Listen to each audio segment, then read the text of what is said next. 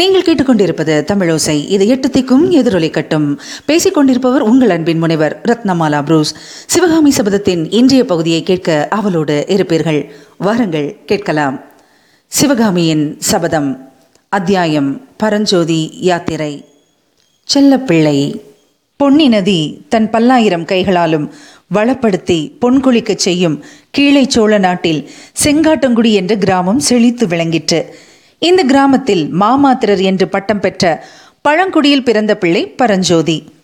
சோழ நாடு முழுவதும் உறையூர் சோழ மன்னர்களின் ஆட்சியின் கீழ் இருந்த பழைய காலத்தில் பரஞ்சோதியின் மூதாதைகள் ராஜசேவையில் ஈடுபட்டு படைத்தலைவர்களாயிருந்தார்கள் சோழ வம்சம் பழம்பெருமை இழந்து பல்லவராட்சி ஓங்கிய போது மாமாத்திரர் குலமும் அதன் சிறப்பை இழந்தது.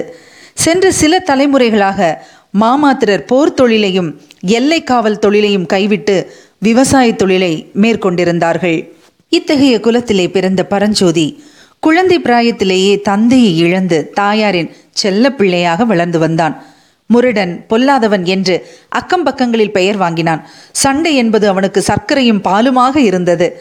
போர் தொழிலுக்குரிய சாதனங்களில் இயற்கையாக அவன் புத்தி சென்றது. வீராதி வீரர்கள் என்று புகழ்பெற்ற அவனுடைய மூதாதைகளின் வீர ரத்தம் பரஞ்சோதியின் தேகத்தில் அலைமோதி கொண்டு ஓடியது.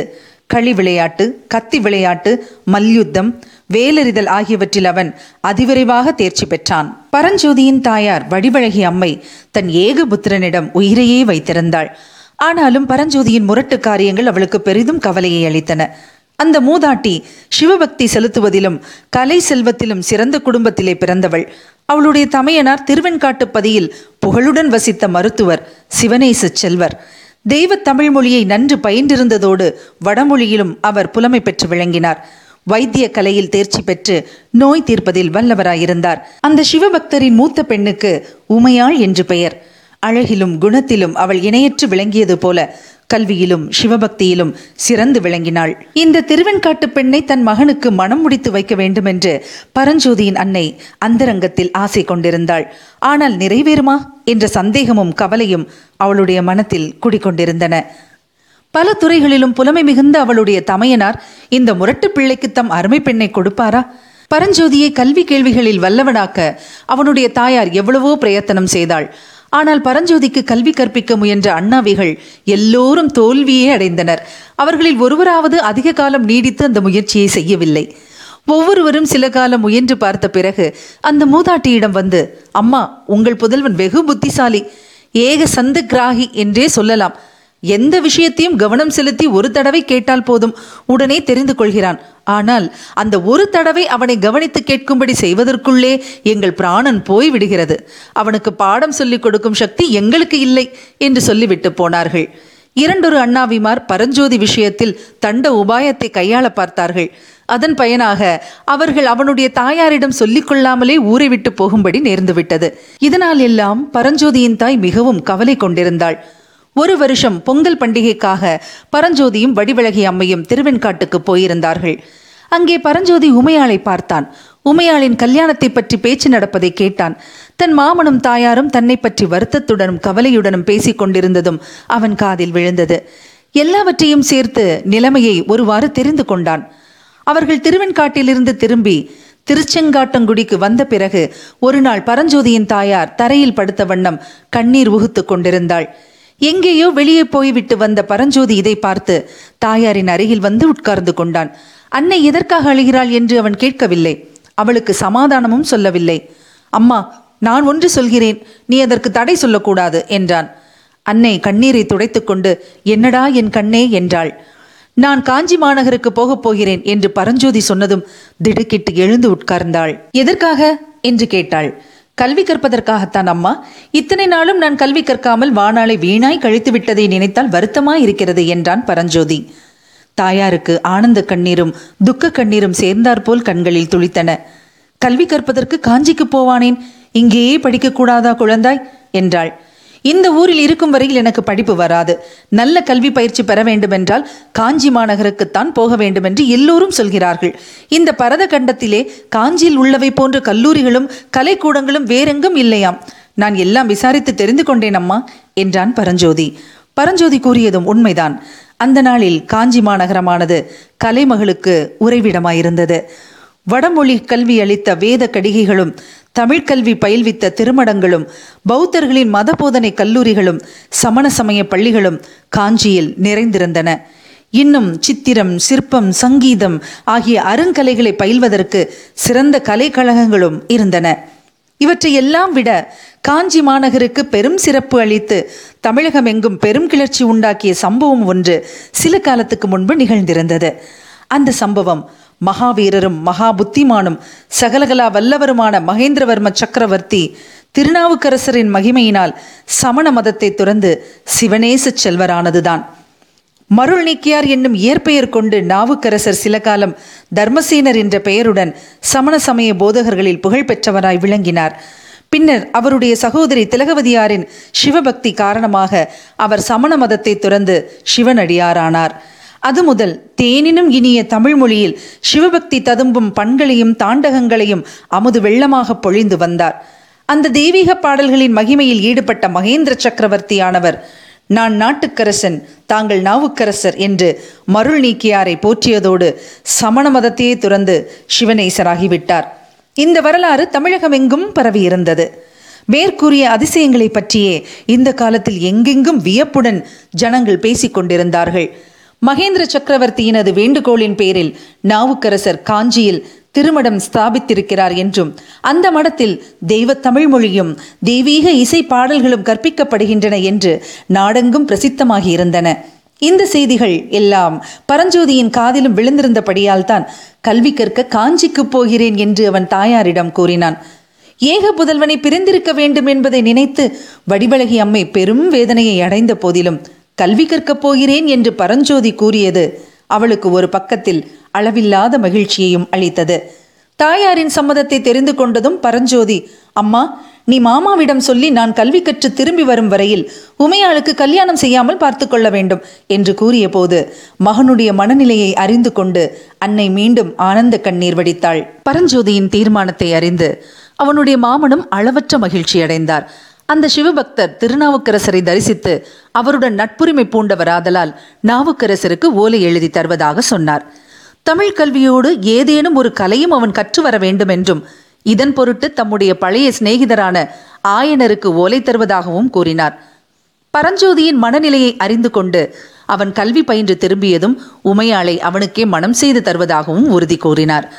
நல்ல நாள் நல்ல வேளையில் பரஞ்சோதி அன்னையிடமும் மாமனிடமும் ஆசி பெற்று மற்ற எல்லோரிடமும் விடை பெற்று கொண்டு காஞ்சிபா நகருக்கு புறப்பட்டான்.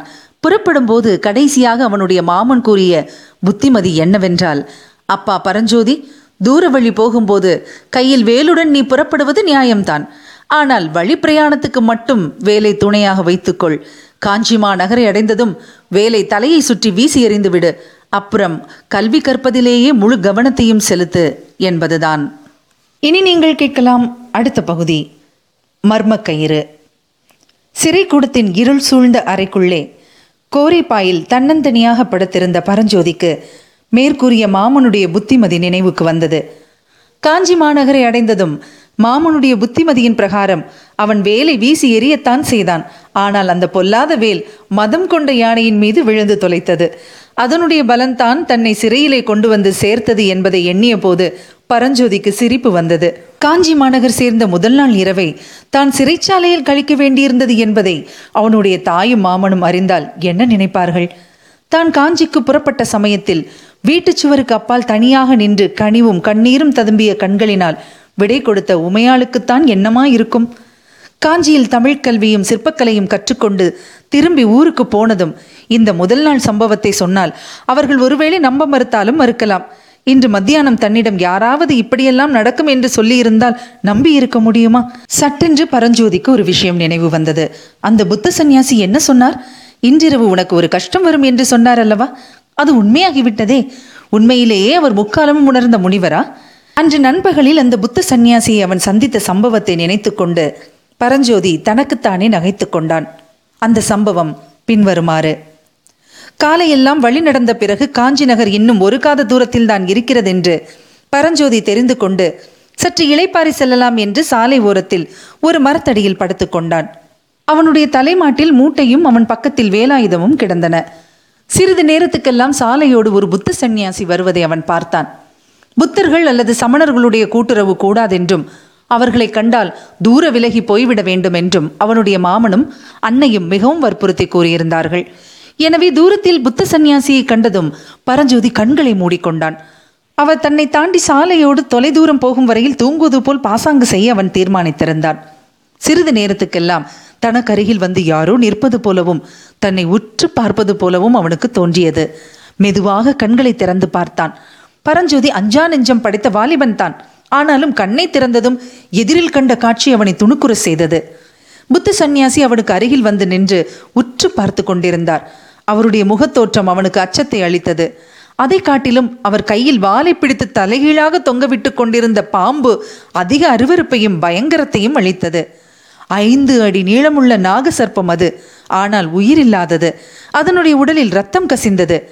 பரஞ்சோதி பரபரப்புடன் எழுந்து அடிகளே இது என்ன வேடிக்கை? எதற்காக செத்த பாம்பை கையில் பிடித்துக் கொண்டிருக்கிறீர்கள்? தூர எரியுங்கள் என்றான். பிள்ளாய் இவ்வாறு காட்டு பிரதேசத்தில் தனியாக படுத்து உறங்கலாமா? இத்தனை நேரம் இந்த நாகசர்ப்பம் உன்னை தீண்டி இருக்குமே நல்ல சமயத்தில் நான் வந்து இதை அடித்தேனோ? நீ பிழைத்தாயோ?